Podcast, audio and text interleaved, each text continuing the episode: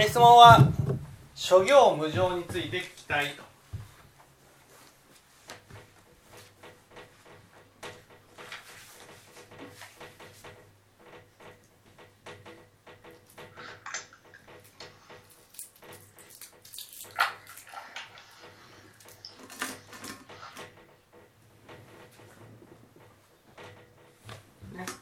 諸行無常について聞きたい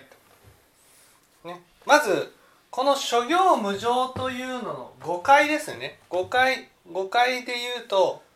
すべてのものは刻一刻と変化しているっていうふうに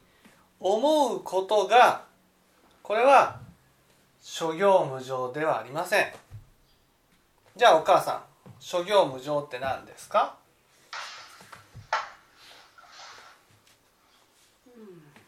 諸行無常。諸行無常。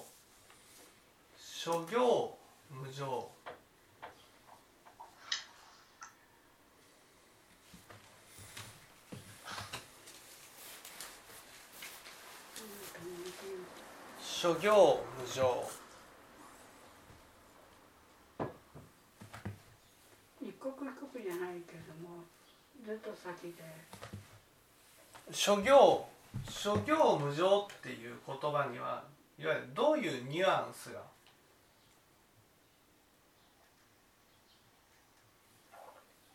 あります？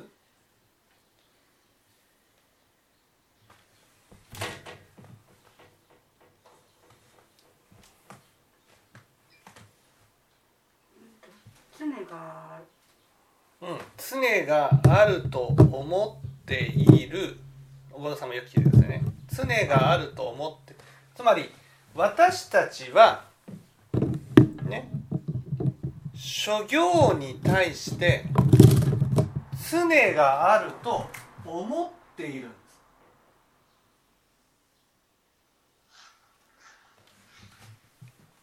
す。常があると。常があるっていうことは、郷田さん、どういうことだと思います？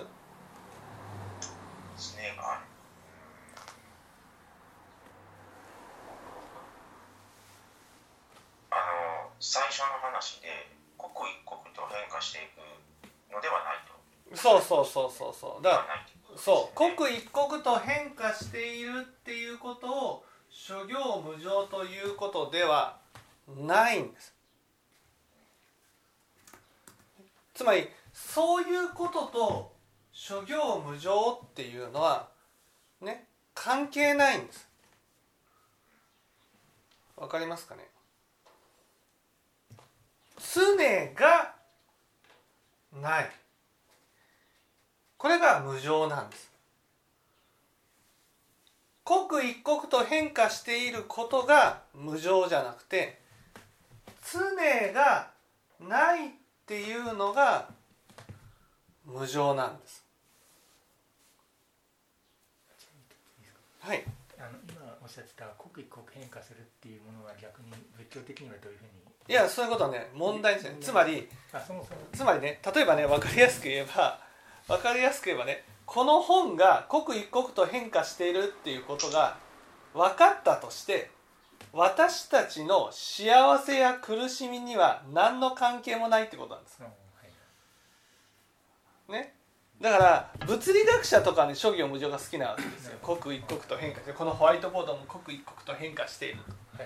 ね、刻一刻と変化しているっていうことがここで分かったとして、ね、このホワイトボードが刻一刻と変化しているってことが分かったとして、ね、それがあなたの苦しみと何の関係があるのっていう。つまり仏教っていうのはね、もう私たちの幸せや苦しみと直結していること以外はあまり問題にしないわけです、ね、これが本当に正しいのか正しくないのか、これが真実なのか真実じゃないのかっていうね、そういうものの議論ではなくて、ね、なぜ人は苦しまなければならないのか、ね、その教えが仏教なんです。だからなんかねこう本当誤解してる人がいっぱいいまして、そのなんで私が例えば仏教ではどうなんですかって聞かれた場合は、何が本当に正しいか何が本当に間違ってるかではなくて、ね、なぜ苦しむのか苦しまないのか、ね、その部分について話をするわけだ、ね、だからそれが私の幸せや苦しみと関係ないことに関しては仏教はねどちらでもいいって答えるんです。どちらでも それが例えばまあこんな話もなんですけどね、死刑制度が是か非かっていうのを質問されたわけです、ね、で質問その死刑制度が是だとして、ね、私が幸せになれるならそれはもちろん是ですと、非だとしてそれで私が苦しまないとしたならそれはね、非ですとこういうふうに言うけど、まあ赤の他人が死ぬと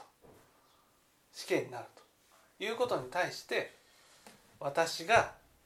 それが是だこれは非だとこういうふうに言ったとしても、じゃあ私の幸せと何か関係あるのこの人の死刑が、関係ないでしょ。関係ない場合は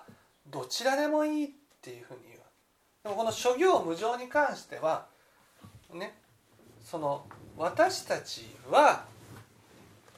そのこの苦しみとねものすごい関係があるわけです、ね、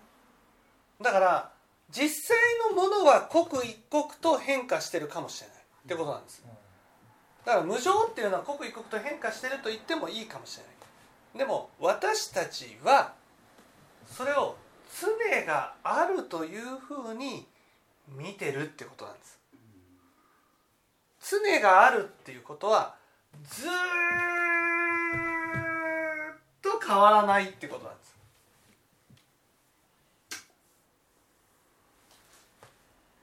ね、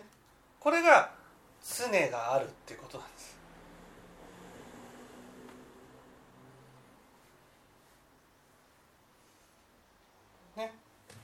だから常がないっていうことはずっと変わらないものではないっていうことです。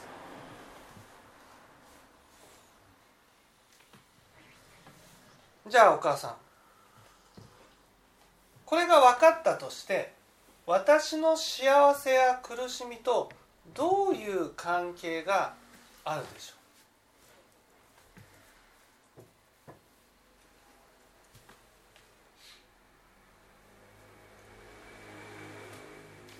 あると思ってるから突然何か起きたら苦しむこと。常があると思ってるからどうなんですか。常があると思ってるから常があると思ってるから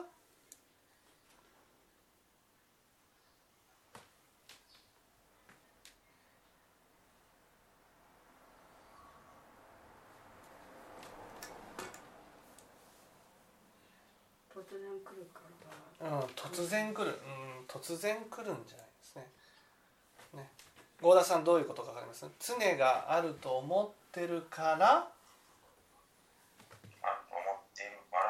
常があると思ってるから、当然思ってるからそれぐらいだけ苦しむような形かなというところで、でね、この諸行無常の話を聞いてて、だいたい僕が最近イメージするのが、うん、何度かに丸太の例えなんかなとか思ったりもしてたんですよ。おうおう、うん、で結局丸太に捕まります、うん、でその時は多分丸太とは思ってないと、うん、裏切られて丸太と気づく、うん、というようなのをなんかねイメージも最近してたりもしてるんですけど、うんうん、ちょっと違う使うイメージが、うん、ちょっと違いますね。ちょっと違うちょっとね、それとはもうちょっと違うけど、やっぱり裏切られた時のところっていうのはちょっとそこも違いますか。ね、裏切られたっていうのはね、裏切られたっていうのは無常だと分かったってことなんですよ。ね、でも諸行無常っていうふうに言う限りには、私たちは裏切られても裏切られたと思ってないんです。思ったらもうね、本当万々歳ね、思ってないんです。思ってない。それはですか、その知性があるって、まあ、ある意味当然とかそういう話になっていくかなと思うんですけど、うん、そういう当然と思っているものがそうでないっていうことでもないんですか。だからね、例えばね、常があるっていうの一番いい例がね、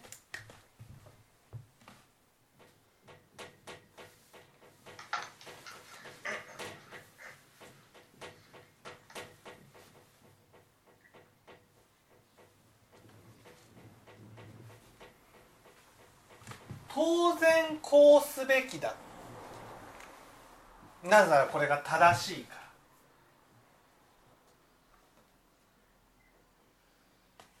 ら。こういうふうに思ってたとして、現実が違うことが起きたら無常だと思います。はあ、そうだよね。こうすべきだと思っていたことが正しくなかったんだって。そう思う人はいないでしょうね。こうすべきだとね、こう思ってる人はね、お母さん聞いてくださいね。こうすべきだと思ってる人は現実も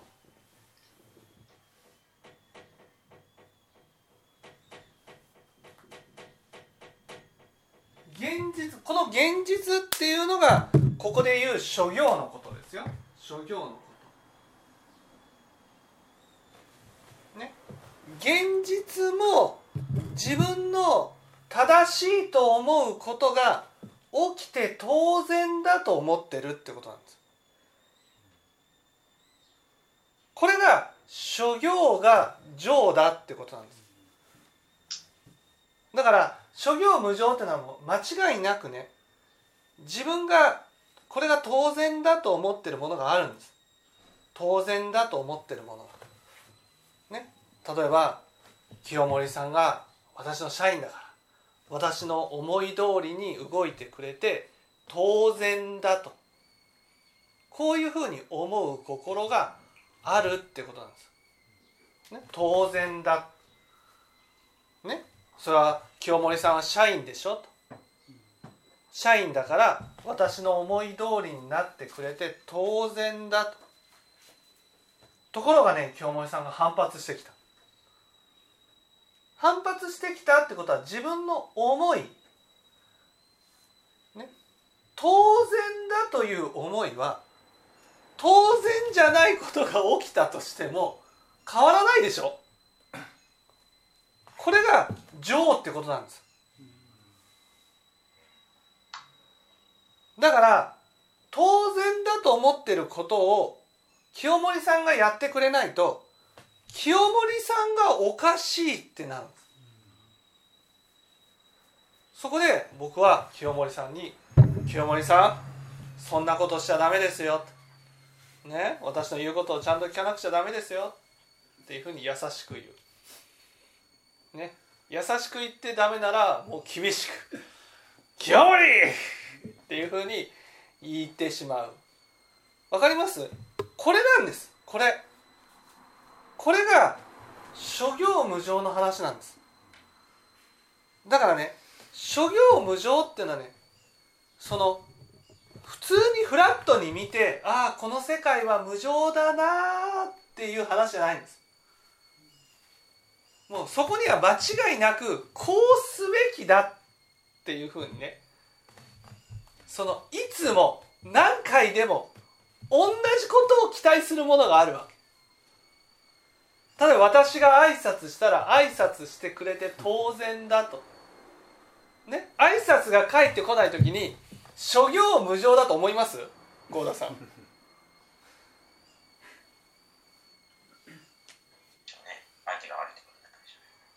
相手が悪いと思うでしょ。諸行無常だと思わないんです。つまり自分は正しいと思ってることと現実が違うっていうことが諸行無常ってことなんです。だから現実はどうかっていう話をしてるわけじゃないんですよ。現実の物理的な変化を問題にしてるんじゃなくて、私の思い込みの世界がまず最初にあって、それと現実が食い違ってることを諸行無常っていうふうに言うわけ、ね、だから諸行無常とは言いながら、そこには必ず私の思い込みの世界っていうのが必ずあるんです、ね、自分が正しいと思っている思い込みの世界があって、ね、それと現実が食い違っていた時に、その現実をおかしいと、これ間違ってると否定するんです。なんでね、あなたは、例えば清盛さんはそういうことをしてくれないのと、私が挨拶したんだから挨拶を返してくれて当然じゃないの。その清盛さんが挨拶してくれなかったっていうことをそのまま受け入れることができないんです。諸行無常だと思えないんです。これを諸行無常って言うんです、ね、諸行無常っていうのは、これが正しいっていうふうに思ったら、ね、それが相手がね、たとえ違っていたとしても、現実が違っていたとしても、こうなんだっていうふうに思っても変えられないのが私たちなんです。それを、ああそうかと、諸行無常なんだっていうふうに受け取るわけです。だから常がない、常っていうのは自分が正しいと思うことやね、こうすべきだと思ってることは、何回やっても何十回やっても、いや時代が変わっても変わらないっていうふうに思ってるってことなんです。これが常ってことなんです。みんな持ってるはずなんです、常って。例えばね、上司はこういうものだとかね、部下はこういうものだとかね、家族とはこういうものだとかね、そういうものをみんな持ってるはずなんです。そして持っていて、ね、当然のごとく相手はやってくれるものだと思っていて、そして当然のごとくやってくれない時には、当然と思っていることをやってくれない時には、ね、なんでやってくれないんだろうと思うんです。仏教ではね、それを諸行無常なんだと、こういうふうに言うわけです。これは正しいことだけじゃないですよ。例えば家だったら、家を建てたならば当然死ぬまで、いや死んでからも家が残るはずだ、こういうふうにしか思えない。それが刻一刻とね、家が変化していてもそんな無常と思わないわけです。それが火事とか地震とかで崩れた時にね、無常なんだ。でもね、家が崩れることだけが無常じゃないんですよ。例えば僕が家を建てるでしょ。子供がね、成長してくるでしょ。ね。で、子供がこう結婚してね、いつの間にかね、この家がね、子供の我が物顔に振る舞うように。こうそう私は思うでしょ。この家は私のものだ。ね。だけど、この家はもう年老いた私から言ったら子供たちのものになってしまったんだ。それが現実が年とともに変わってるっていうことなんです。はい。ちなみにその諸行無常が分からない原因として、執着の心が強ければ強いほどその諸行無常が分かりづらい。そう、諸行無常がなぜわからないのかっていうと、ね、それは私がこうすべきだって思ってることに探知を置いてるから。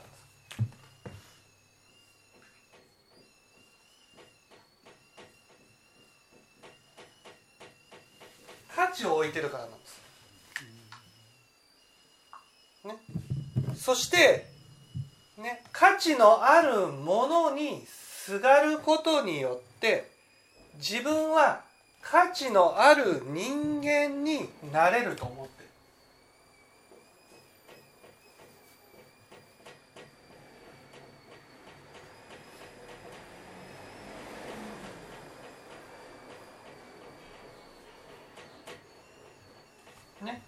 価値のある人間って何って言ったら、価値のある人間っていうのはね、もうこんな言い方するのもねちょっとこうおこがましいですけどね、下々のものと比べて自分は価値のある人間だっていうことなんです。この自分の立っている土台に当たるものが自分が信じてる価値なんです。だからそれが無常だと高いところに立っておることができなくなるんで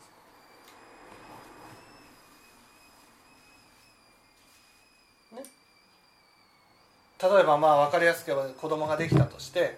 子供が言うことを聞かなかったら「俺親だぞ」と。親の言うことが聞けないのか、こういうふうに思うでしょ。ね、でも「親だぞ、俺親の言うことは聞けないのか」っていうのは、親というものに価値を置いてるわけ。そして親の言うこと、ね、子供は親の言うことを聞くべきだということが情なんです。情。揺るぎないものなんです。わかりますかね。無情っていうのはね、思い通りにならなくても仕方ないって思うことなんですよ。郷田さんわかります？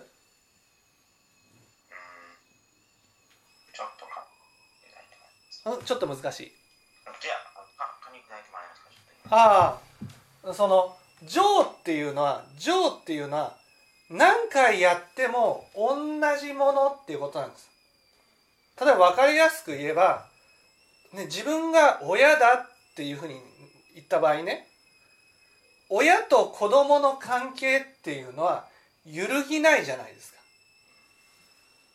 私がこの人の親である限り、もうずっと上から目線で接することができるんです。なぜなら私は親だから。親というものに価値を置いているから。だからあなたは親じゃないから。だから私は親だから、あなたと比べて価値のあるところに立ってる。なんていうの、この気持ちわかります？この自分の方が優位だっていう、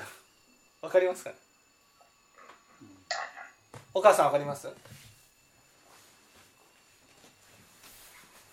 私とあなたは同じ目線じゃないのよっていうのってわかりますかね。よくそのドラゴン桜とかでね、藤井君とかがさ、お前らバカとは全然違うんだみたいなね、そういうのってやってたでしょ。お前らバカとは全然違うんだ。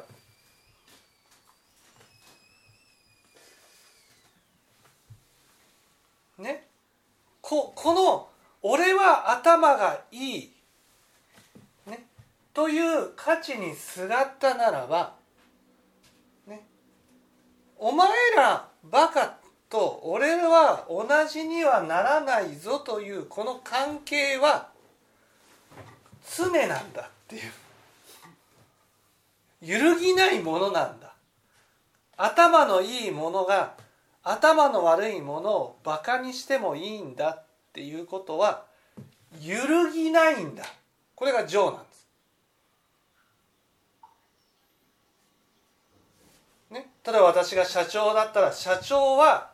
社員に対して思いを通すことができる優位なんだ。社長は社員よりも優位なんだ。だから私が正しいと思うことを社員は当然正しいと思うべきだ。思わなかったら私は注意して直すことができるんだ。わかりますかね。この情っていうのはね、情っていうのは必ず私が上、相手が下っていうのがあるんです。私が上、あなたが下、絶対同じ目線にならないんです。同じ目線になるっていうことはね、私は正しいと思うことがあるように、あなたにも正しいと思うことがあるっていうことなんです。例えば私が社長だとなって、清盛さんが社員だとなったとして、ね、私が正しいと思うことがあったとしても、ね、同じ目線なら清盛さんには清盛さんで正しいことがあるっていうことなんです。それをね、私が正しいと思うことも尊重してほしいように、相手が正しいと思うことも尊重してしなければならないと、こういうふうに思うっていうのが無常っていうことなんです。だから無常を受け入れるっていうことはね、単に物が変わるってことじゃないんです。もう全ての人と私は同じ目線になるってことなんです。だから私が正しいっていうところに立って、これおかしいんじゃないのっていうふうには言えないって、ね、これが無常を受け入れるってことなんです。だから無常が分かるっていうのは、本当にね、物が壊れるとかね、その変化していくとかね、そういうことじゃないんです。本当にね、私たちは無常を受け入れずにね、自分が例えばこうすべきだと思ってることがもうずっと変わらないものだと思ってるんです。だからこの物体だけが無常の対象じゃないんです。わかります？自分が正しいと思ってることも無常の対象なんですね。例えば私が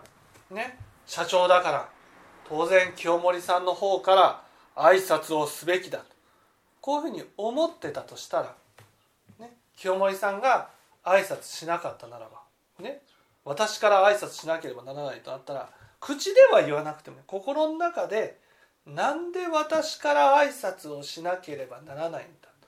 こういうふうに思う。このなんでっていうのは当然そうすべきだろ、その当然そうすべきだろっていうことね、これが情ってことなんです。当然そうすべきだろ、いやみんな持ってるんです、そういうのね。当然そうすべきだろ、でも現実がそれと食い違ってる。なぜか、現実は諸行は無常だから。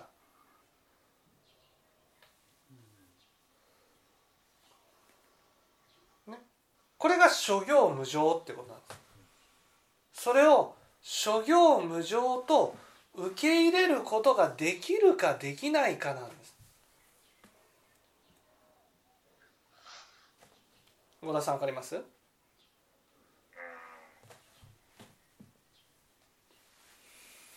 れですよね、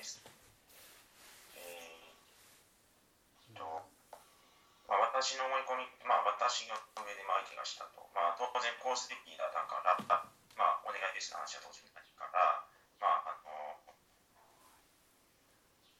違うから、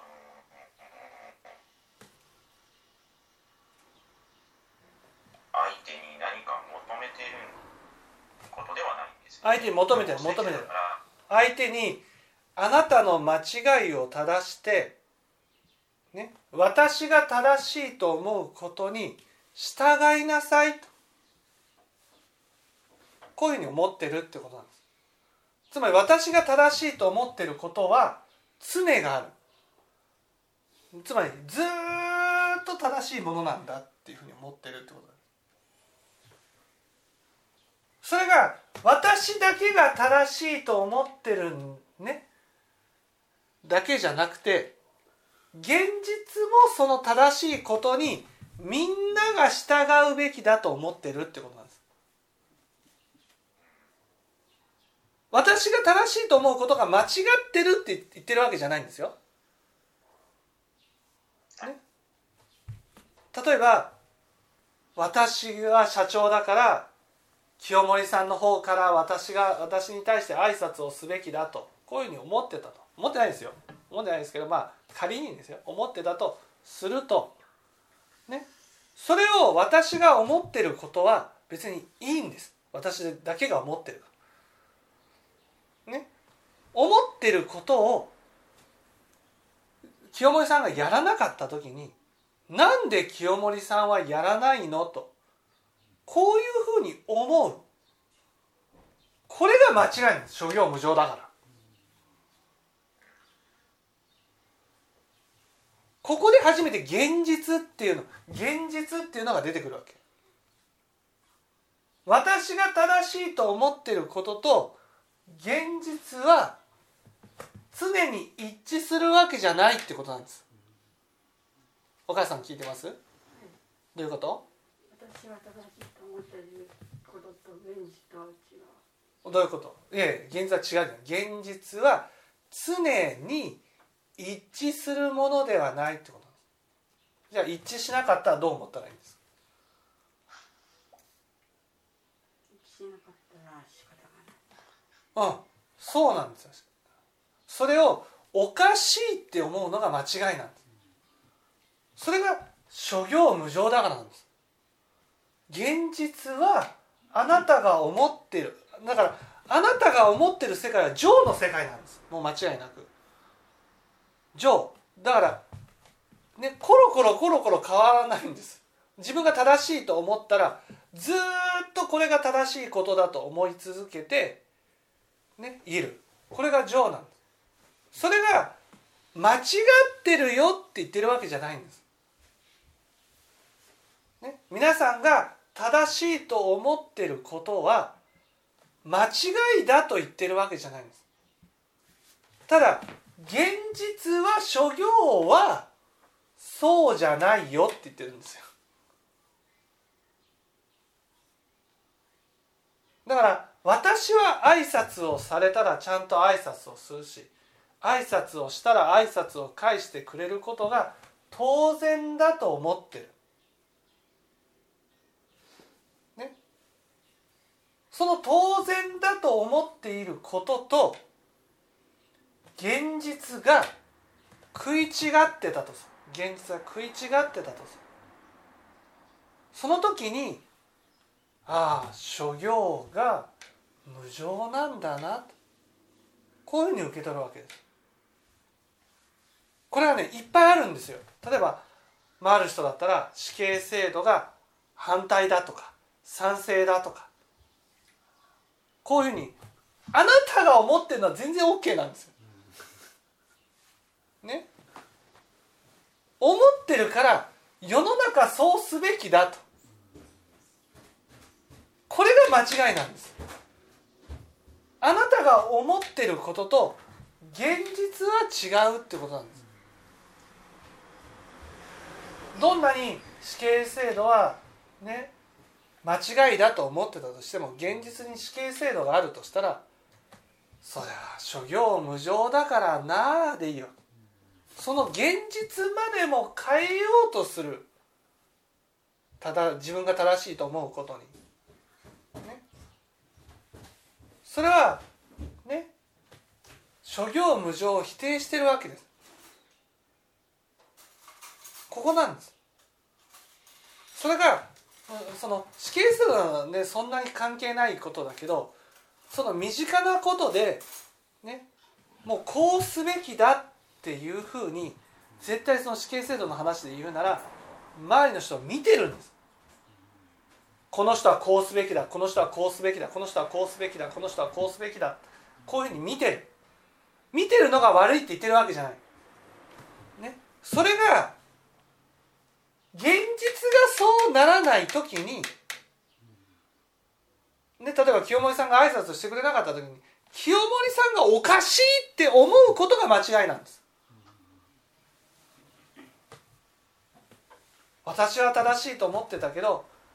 清盛さんはやってくれなかったなでいいわけです。諸行は無常だな。だから諸行が無常だっていうことを受け入れたら苦しみはすごくなくなるんです。私が苦しいと思っていることは本当になくなっていきます。なぜかって苦しみっていうのはね、苦しみっていうのはこうすべきだと思う心ね、思う気持ちが現実と食い違った時に起きるわけ、ね、なんでかって言ったらこうすべきだと思うことが是か非かになっちゃうわけ。正しいか間違ってるか、ね、正しいか間違ってるかっていうことになると間違っている、つまり例えば清盛さんが挨拶してくれなかっただけでね、挨拶をするのが当然だろうっていうふうに思うのは、挨拶をするのは当然だと思う心は間違ってるかもしれないって思っちゃうから、間違ってるってなった時にね自分を否定するわけですよ。なぜかって言ったら私たちは間違ってるものを否定してるから、自分が間違いだとなった時に自分が否定されるようになっちゃう。だけど仏教は諸行無常を理解したならば、ね、これが正しいと思ってたけど清盛さんがやってくれなかったとしたならば、ああ諸行は無常なんだな、私は正しいと思うことが間違いなわけじゃない。でもそれは現実とは違うんだなってことなわけ。現実でそれはみんながそれが正しいと思っていることとは違うんだ。本当ね、これが納得できたらね、すごい楽になります。すごい。自分を責めることも人を責めることもなくなる。郷田さん分かります？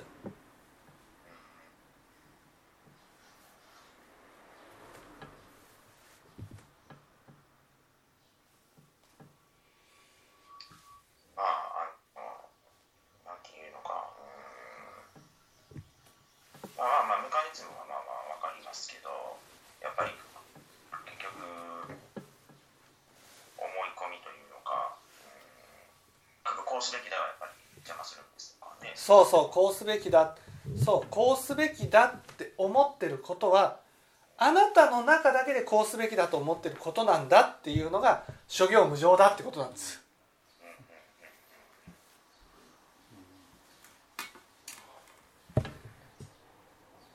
まあこうすべきだはやっぱり結局正しいからこうすべきだっていうところになっていくけど、まあ、現実は当然それぞれ10人いたら10人こうすべきだという考え方は当然違うよということもあるんでしょうね。はいはい、はい、そうそれを現実はこうすべきだのとね違う、無常だからね違う時がある。常に違ってるんじゃないんですよ。無常だから常はないってことだから、いつも一致してるわけじゃないってことなんです。同じたまたま前からこうしてきたが一致することもあるししないこともあるし、そうそうそうそうっていうことですよね。そうそう、常がないということですね。それがそう、それが常がないっていうことなんです。でこれが分かれば、無常だっていうことが分かれば、どんな現実がやってきたとしてもあ仕方ないなっていうふうに思えるようになるってことです。そこと幸せの関係はどういう、そこと幸せ、そこで私たちは現実と思いが食い違った時に、ね、自分が正しいっていうところに立って現実の例えば清盛さんを否定する、この否定するっていうことがね苦しみを生み出すわけです。仕方ないよねじゃなくて、いやいやいや、こういうこうすべきだと思って否定してしまう。そうそう仕方ないよね、私と違うね、私と価値観が違うんだし、正しいと思うことも違うし、時代も違うんだからね、それは私と同じ考えを持ってなくてもね仕方ないよねっていうふうに思ったらすごい楽なわけ。確かに楽ですね。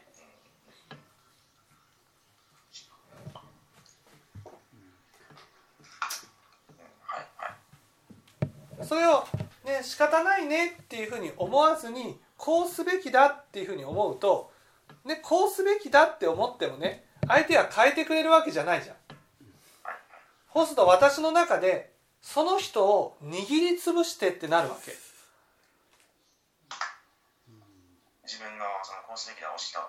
すために、そう押し通すためにね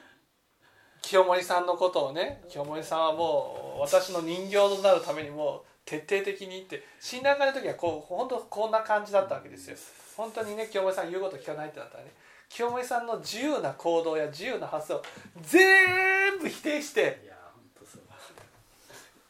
うでとにかく言いなりになれと言う通りになれとこういう風になるわけ。でもその行為自体が全部苦しみが発生するわけですよ。やればやるほどね、仕方ないなって思うだけでいいんです。こういうね例えば局長ならこういう講師がいてもいいかなってね、いやむしろその、まあ、清盛さんも頑張ってるよぐらいに思ってくれたらねね、すごい楽なんだけど、それは諸行無常を受け入れないとできない。という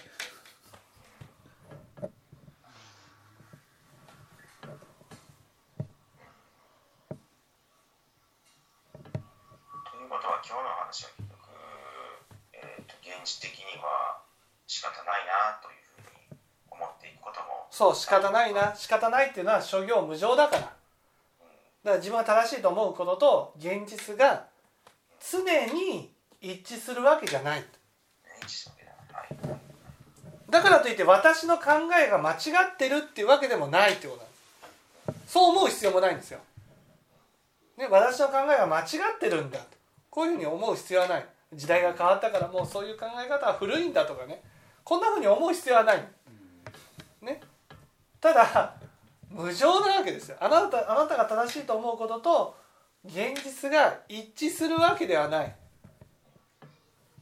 一致しなかったからといって一致しない人を責めたり否定したり、口では言わなくてもね心の中で否定したら全部罪悪になって苦しみになるんです。